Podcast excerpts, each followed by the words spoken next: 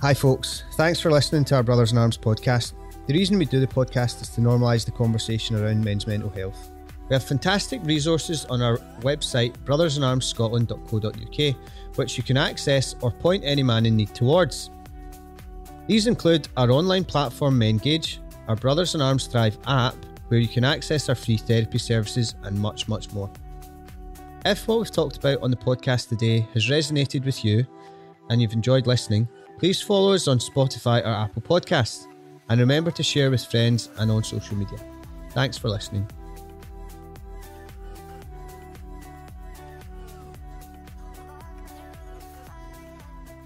Hi folks, welcome to the latest episode of the Brothers in Arms podcast. Today in the studio I'm having a conversation with Alan Argue from Argue & Co. Welcome Alan. Cheers Gary. Oh good. Yeah. We've been talking about having a chat on the podcast for a few weeks, and how you know the whole mental health, the whole Brothers in Arms conversation relates to yourself, and I thought that a good place to start would be that you started your law firm relatively close to the kind of beginning of lockdowns. Is that right? Yeah, it was. It was a year in November there, so it would have been November 2020. Yeah. Okay, yeah. So kind of right in the middle of the aye. Shit, excuse me. Yeah, so had it always been your intention to kind of start your own firm, or what led you to the decision? It had always been my intention to start a firm.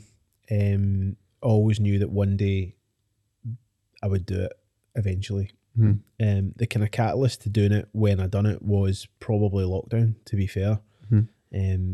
I had bought a house and I was doing it up at the time, and lockdown happened and you couldn't get building materials or work people, so I was at mum and dad's on their kitchen table. I was working for a big firm, kind of biggest personal injury firm in Britain at the time. And my fee target was 30 grand a month. So I was bringing in 30 grand a month, working from my parents' kitchen table with no help, no assistants or admin or secretaries and that. So I was doing everything myself, bringing in loads of money for someone else, and thought, I can do it myself. I'm not going to be earning loads of money, but I can at least, I know because I've been doing everything myself that I can just do it myself. So that was the catalyst to doing it when I did it. It's good. It's very relatable to myself, you know. I've been self-employed for a long time, and it was very much that situation where I was in employment for 40 hours a week, and then I looked and I was doing like 15 to 20 hours personal training a week. I was like, I'm earning at least double what I'm earning doing 20 hours here, and so it was a kind of it was an easy choice at that point.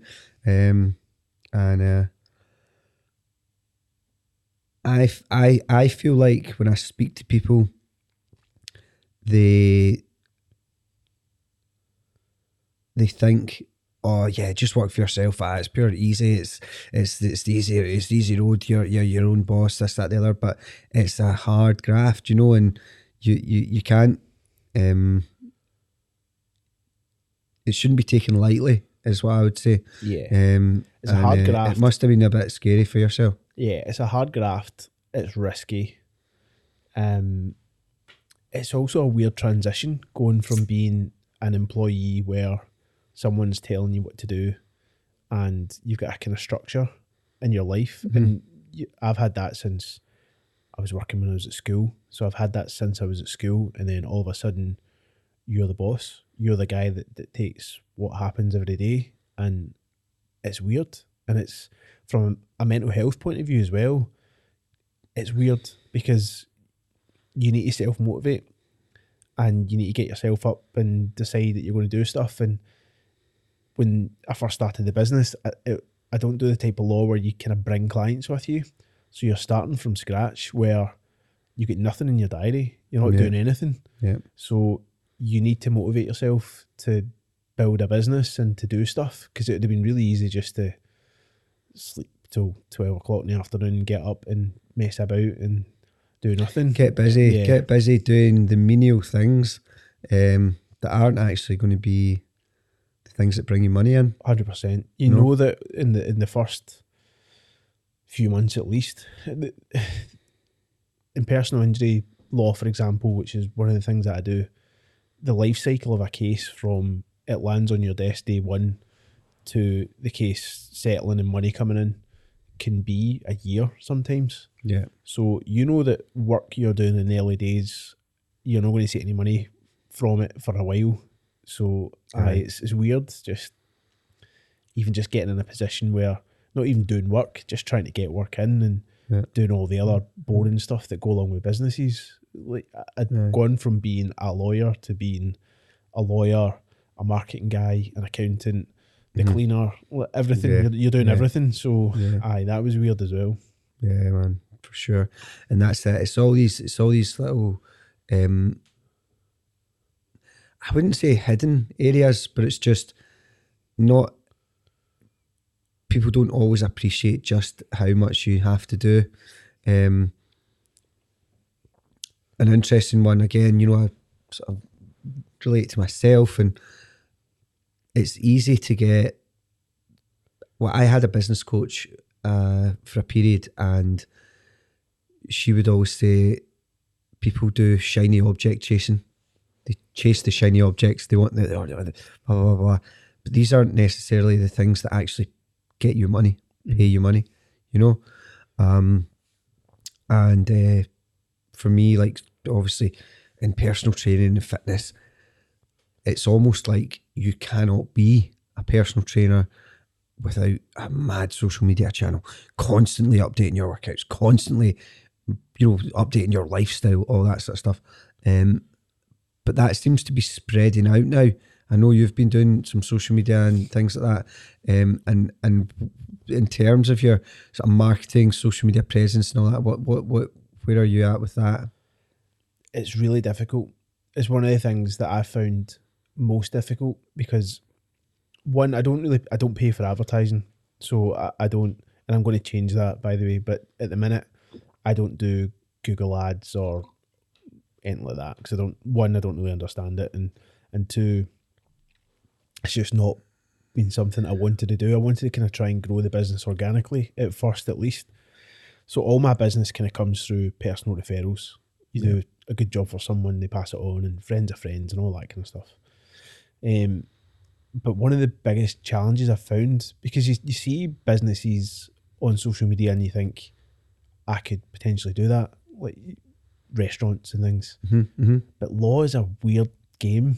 It's a weird thing where you can't make law sexy.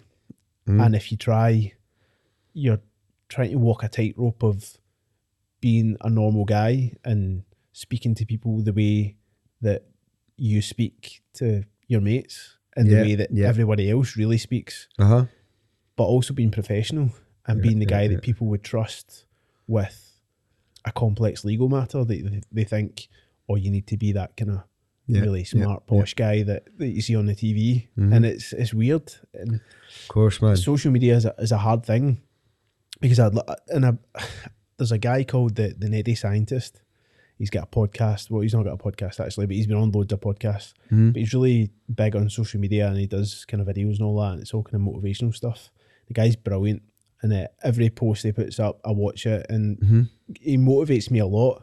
Mm-hmm. And I've thought, could I do that? Could I speak just like a normal person and get away with it? And I don't think I could because I think if people were to watch that and think, he sounds all right, but would I trust him to be my lawyer? Oh, I don't know. So it's weird. It's trying to find the balance, I suppose. Massive, massive. And also, Paul, who does our podcast, produces podcasts for most of the folk around Glasgow. I remember him telling me that there was somebody that he knew in this kind of therapy field, and amazing on social media, amazing fancy videos, amazing personality, dead razzmatazz, blah blah blah, and has no clients. Produces amazing content, but actually doesn't have any clients. Yeah. So, great, you're a great social media person, but is that converting to sales, which ultimately you need? It's a difficult one as well, because you don't know what's behind the social media facade. Like, so many people will portray themselves to be really successful and doing well and driving these cars and all that, but you don't know if they are. Like, you don't know if they're just painting a good picture, because it's a marketing tool as well. I mean, if someone is portraying themselves to be making loads of money, then you automatically link that with success, and you link success with whether they're good or not. So you see someone driving a Bentley, and you're like, he must be good at what he does. But it might be bullshit. You don't know. Well, I'm going to start driving a Bentley. I'm going to keep this really anonymous, but I know a person who had been providing services for a personal trainer, right? That personal trainer ended up owing them thousands of pounds, but then updated on social media. Oh, I've got this brand new big Merc motor, man. I'm doing pure amazing, and I need to just show the world how great I'm doing. And he's like, is there any chance you pay me now, by the way? For me, I feel like we're living in a world where if it's not on social media, it doesn't exist. It's not happening. Yeah. Like, I have a waiting list right now for my personal training. Mm-hmm. You go on my Facebook page or my Instagram page, I do little to none in terms of my marketing myself as a personal trainer online, because my clients don't really hang out online.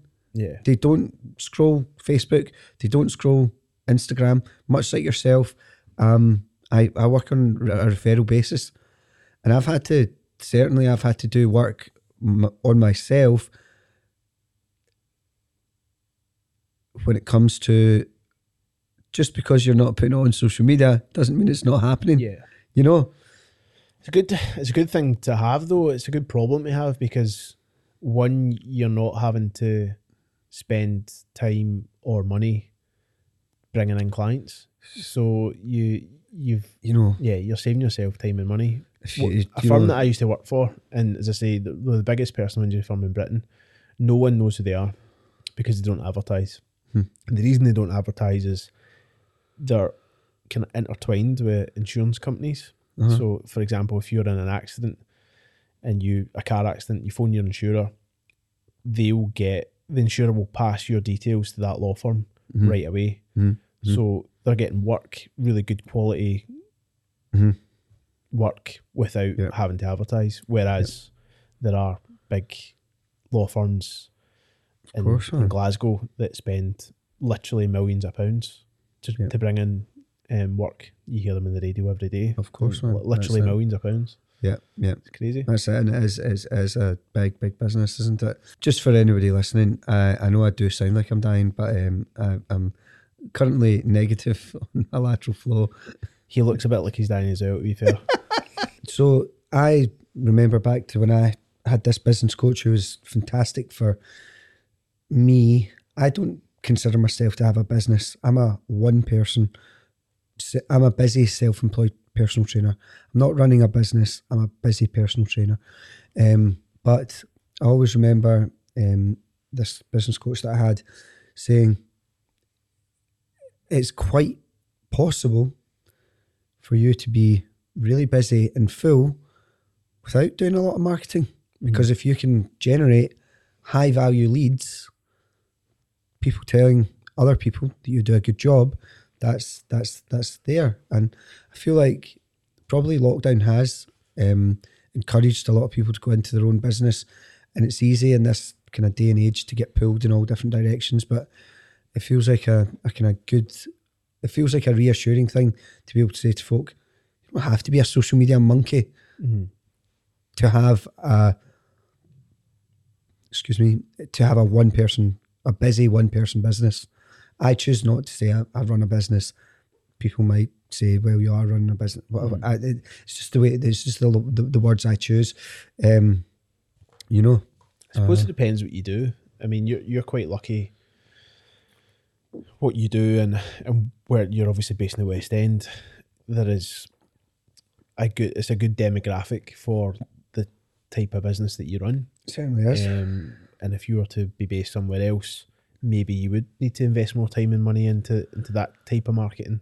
Yeah, I mean, I guess I'd challenge it a wee bit, because this this belief that there's only a small amount of clients and everybody needs to be fighting over them. Mm. There's more clients than we can all serve in 100 lifetimes everywhere. Yeah. Yes, there may be different pricing points, you know, where you have to be at this level to have this many clients, or you have to be at this pricing point to have this many clients. But I think this idea that there's not enough clients or work out there, regardless of what business you're doing, what business you're running, what area you're working in. There's plenty of clients to go around. And I think, again, as a mindset, it's something that people should work on and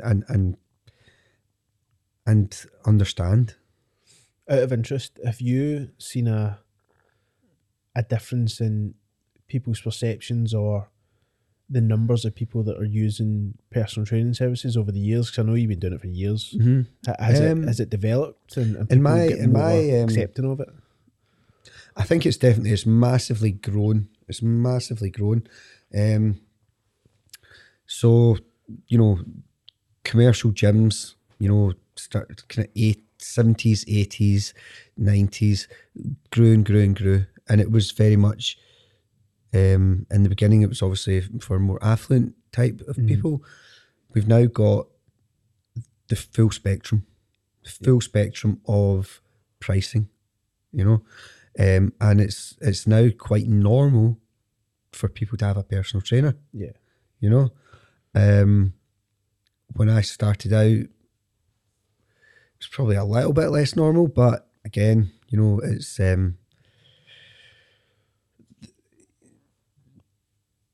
It probably differentiates from law in terms of the way that I see it. You know, there's so much variation on what a personal trainer does for a client. You know, and I think what I think that isn't great is personal trainers selling themselves as your full life manager. Yeah, you know, they're checking when you wake up, they're checking when you go to sleep, they're checking how much glasses of water you drink, they're checking around. Like, that doesn't encourage independence, that doesn't encourage good habits for a person to take responsibility for themselves, you know. And you know what? If you need that, then cool, fine. That's okay. But I don't necessarily see that as the role of a personal trainer. You know, I feel like we're very much diverging. But yeah, it's you know, some people do feel that need to have to be micromanaged. Yeah, you know, and if that keeps them in a good place mentally. Fine, yeah. You know, the kind of client base that I work with are often people like yourself who are the boss, are the person who's running the business, are the person who's senior, and everybody comes to them for the answers. And what often my clients, I think, like is being able to come for 2 or 3 sessions a week and be like, right, just tell me what I do. Yeah, let me not think. Let me not have to have the answers. Just tell me what to do, you know? And that's an important thing to be able to cut away and not have to make the high level decisions for a few hours a week, you know? No, I get that. For sure. All good. So yeah, I mean, obviously you've alluded, Alan, to the kind of the sort of work that you do. It's a lot of the time sort of personal injury, commercial injuries, that sort of thing. Is that right? Civil litigation is the kind of headline.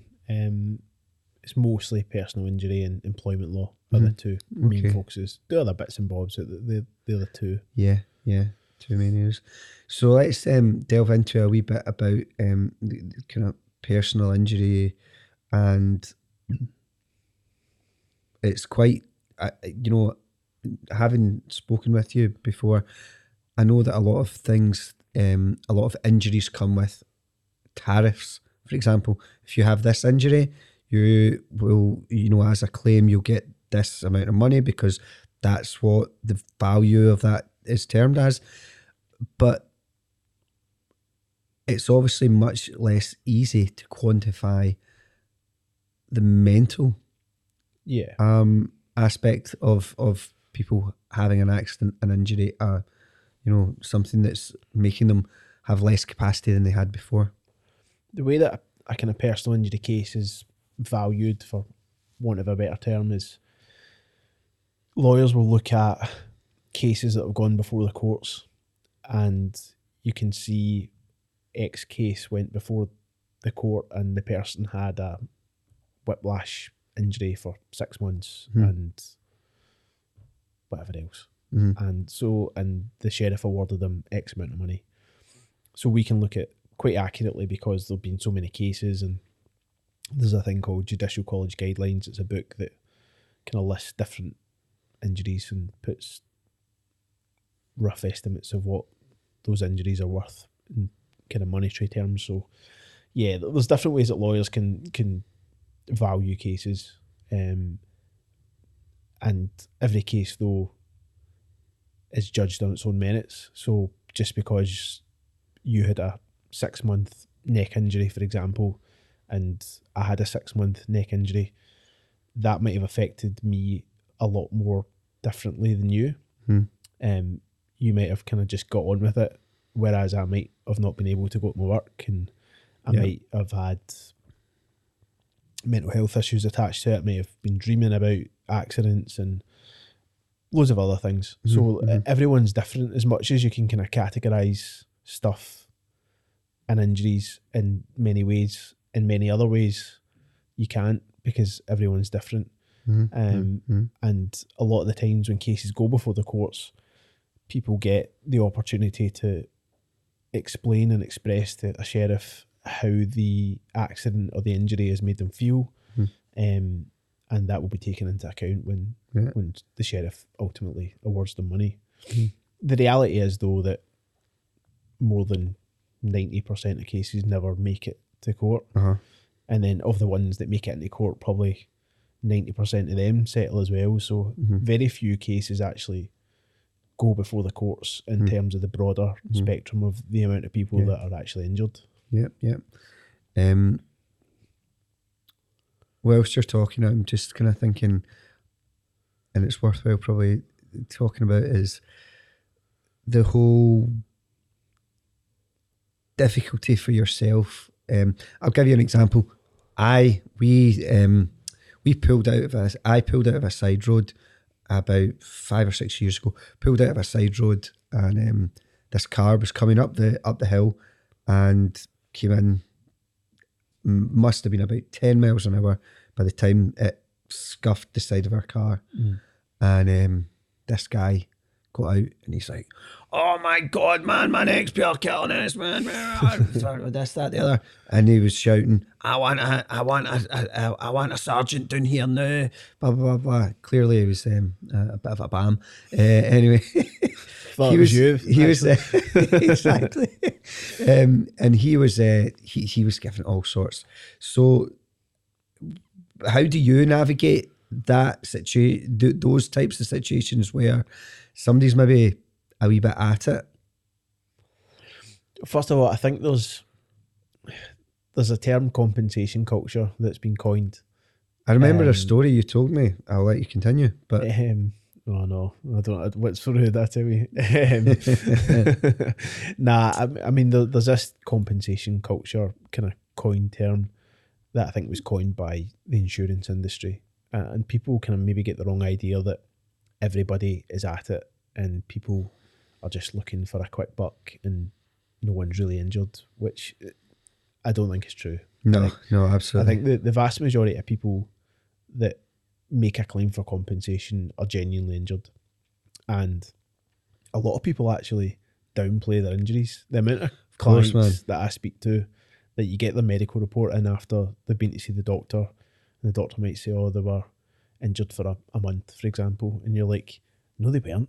I know that person personally, mm-hmm. and I know that they were injured a lot longer than that, mm-hmm. but they're just being really coy and try to play it down. And I think it's probably part of kind of being Scottish. It's kind of our culture, isn't it? We're quite stoic in general, and I think people probably play it down more than they ham it up. Mm-hmm. You will obviously get people that were like that guy that scuffed your car that are just at it. Obviously, there are people like that. But I was a sergeant down here, and I remember, and he never even had a mobile, and I gave him my mobile. I was like, look, mate, you phone the police. You phone the police, and they're like, is the car drivable? Yes. Is everybody in the car able to walk? Yes. Right. Disappear. Yeah. We're not sending the police. Sort out your insurance company, you know. The police have got a lot you know, more to deal with. So he thought he had dollar signs in his eyes, you know.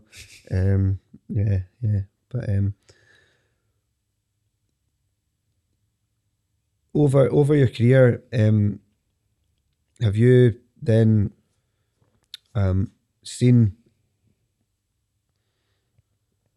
people who have had a significant impact on their own mental health through injury?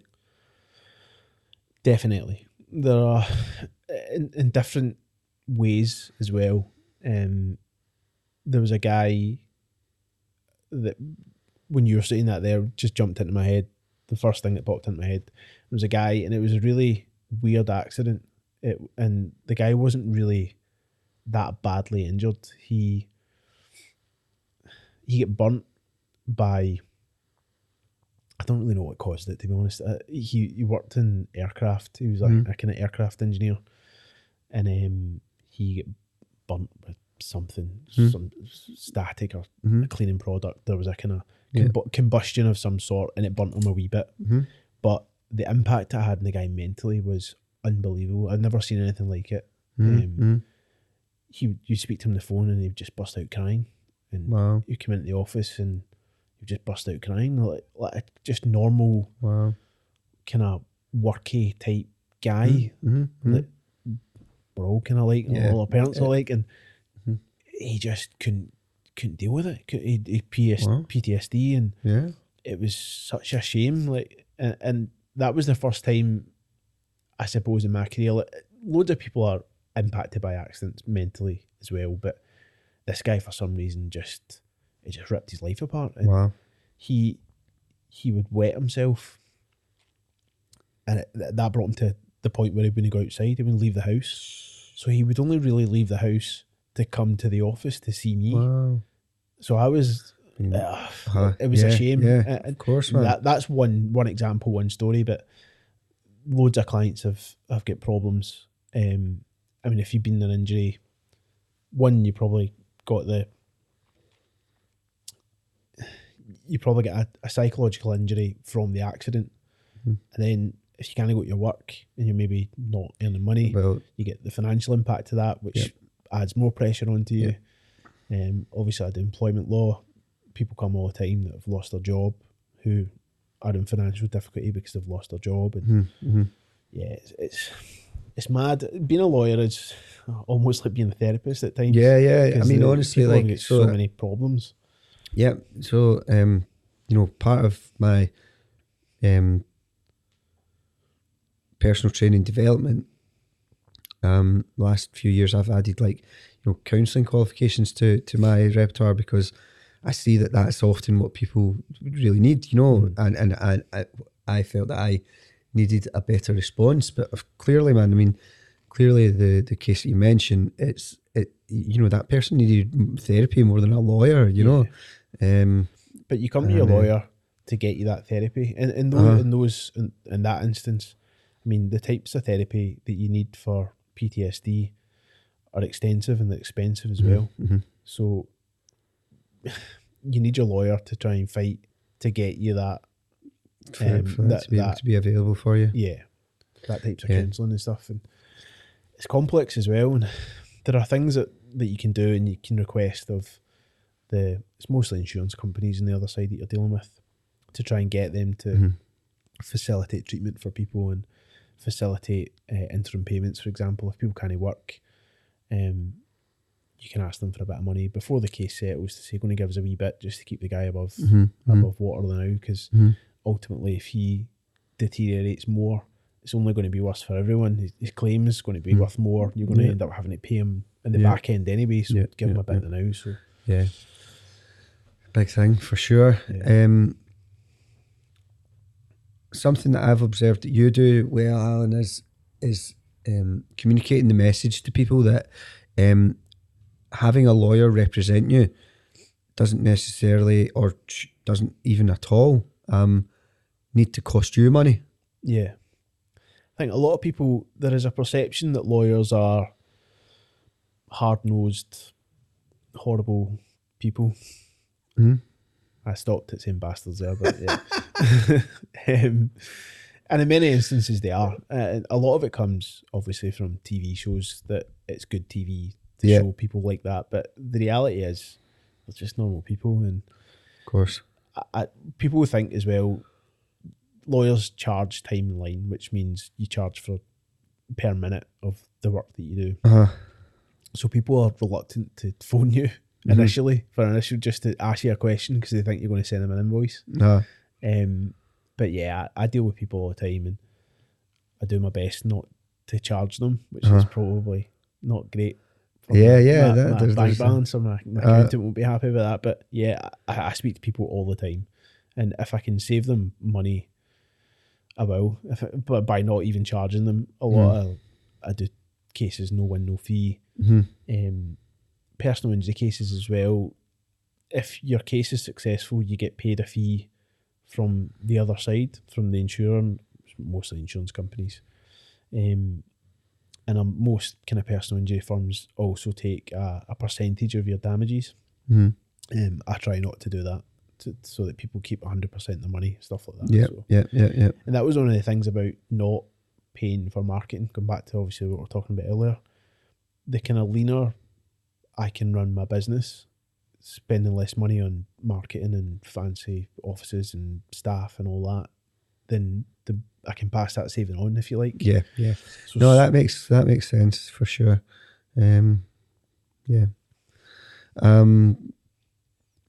So I guess to kind of overarch everything, so obviously you've explained that it's employment and personal injury law, but let us know where we can find your company online, and how, if anybody is needing services that you offer, where they can find you. Yeah, I mean before getting into that, I think it's probably worth mentioning this is obviously a podcast pertaining to mental health, and employment law has provisions within it for disability, the Equality Act, and people often think a disability means a physical disability, but it also encompasses kind of mental impairment and people that suffer with mental health conditions. So people that have got mental health conditions, in terms of employment law, are often disabled, and people don't really recognise or think that. So that, for some of your listeners maybe that it perhaps relates to, if they are deemed to be disabled, which in terms of employment law means they've got a kind of substantial impairment that limits someone's ability to carry out day-to-day tasks, is kind of the wording of the legislation. But I mean, if you've got a kind of mental health condition, and it lasts for, or is expected to last for, a year or more, then you're probably disabled, and that means that your employer should make, or kind of has to make, adjustments so that you're not at a disadvantage to people that aren't disabled. So if you're kind of struggling at your work, and you've got a mental health issue, then you can, and you probably should, speak to your employer about it, make them aware of it, and depending on who the employer is and the size and the resources they have, quite often they'll send you along to a kind of occupational health therapist, and they can kind of look at your circumstances and maybe make recommendations that your employer can put into place that's going to help you do your job. Yeah. And potentially your employer would be in breach of the Equality Act if they weren't to do that. Okay, for you. Yeah. People probably don't realise that and no one really wants to be calling themselves disabled, I suppose, and everyone thinks they're not, but of course the reality is a lot of people are, and they just need to kind of recognise it, I suppose. And I'm not saying that in a derogatory term. It's a good thing. People should recognise it and get help and assistance that they need. I think the important message there is that you can have mental health issues, but you can still be a fairly well functioning human being, and you can contribute a lot, and you can maybe still be at work, and you can still be doing a good job. And it's so the message is really that, you know, you can work around that, you know. Not only that though, and employers should help you. Your employer should be facilitating that as well, to make adjustments to things that maybe you can't do, or is maybe making your job a lot harder than it should be. That they should be putting into practice some things to make it easier for you. Absolutely. It's kind of, I'm thinking like Instagram, Facebook memes and whatever, and it's like, be kind, you know, in a world where you can be anything, be kind. Yeah. And I think that sometimes that gets lost in the corporate world, is that somebody's a boss, and therefore, it's just the company's policy that, you know, we can't help you, whatever. That absolutely shouldn't be the case. I think we've seen probably a lot of that, not just in terms of kind of looking after staff, but also like the environment and stuff like that, just being a more responsible employer. And it almost gives you kind of capital in that potential customers or clients or whatever. If they see that you're a kind of responsible employer, looking after their staff, doing their bit for society, then they're probably more likely to use your service or your company. I think that's it. Again, as a sort of overall, companies should be striving for that kind of thing, you know, that those kind of values, you know, that absolutely do make people want to spend money with them, because their values are good, you know, and are right, you know. If you've obviously it depends on the size of the business, but if you're good to your employees, they're going to be cheerleaders for your business, and they're going to spread the word. I think it's something that's not understood or pushed enough for a lot of places, because we all like to bitch about our work from time to time, you know, and especially when you're working within an organisation, be that a small, medium or large organisation, you know, things get lost, and, you know, it's easy to, you know, or it's not easy, but it's quite common to complain about whatever. But it feels like definitely, as you say, you know, there should be more, we should be striving to put more people out there who say, oh, great employer. Yeah, 100%. And as you say, it's probably a balancing act as well. Sometimes the more you give people, the more they'll take, and the more they want and expect. So I can understand that from a kind of business point of view, but at the same time, if you can make a difference to someone's life with the way that you treat them at work, or the holidays you give them, or being more flexible to allow them time with their kids and whatever, whatever it might be. That's it. Those people are going to run through Wilsey as well. They're going to perform better. They're going to bring in more money. Obviously, depending on the type of business it is, but you're going to get a better employee, a happier employee. Absolutely. And 100%. It can only be good for everybody. 100%, Alan. Totally right. That's it. All good, Alan. I don't know, I feel like we've kind of ran through everything that we'd kind of did in our pre-show notes. But listen, man, anything else? By the way, the pre-show notes were a WhatsApp to say, we'll maybe talk about you setting up a business in lockdown. That was the extent of my notes. Always. Cheers, guys. Always relaxed, always conversational. That's the way of it. Anybody who's known me for 5 minutes knows that that's the Gary way. I'm actually surprised I got to speak. You normally just aye.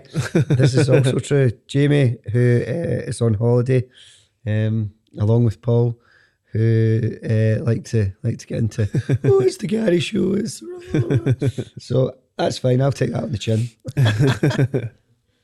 Oh, good so man. You'd asked earlier about where to find me. I suppose Facebook's, Instagram. Argue & Co Legal is the name of the business. I suppose we should absolutely mention that, you know, you have absolutely the 100% right name for a lawyer. It's not too bad, is it? I've been thinking like a witty retort to that, because ever since I was like a student and kind of sworn in about the sheriff courts, shadowing criminal lawyers, the amount of guys that said, Argue, that's a perfect name for a lawyer. And I've always wanted to have a really good retort to it, but I've never managed to come up with one. Still working on it. Maybe if anybody listen to the podcast, get any suggestions to provide me with some banter. That's it. Paul, some of Paul's comedian clients might be able to come up for something with you, something for you. But yeah, look, thank you as ever for coming on and sharing, and yeah, hopefully, as I say, you know, because it's a massive stress on your mental health when you have to be involved in some sort of litigation in the courts, or, you know, and injuries and things like that. And I think it's maybe sometimes a wee bit less thought of, you know. I think we relate mental health.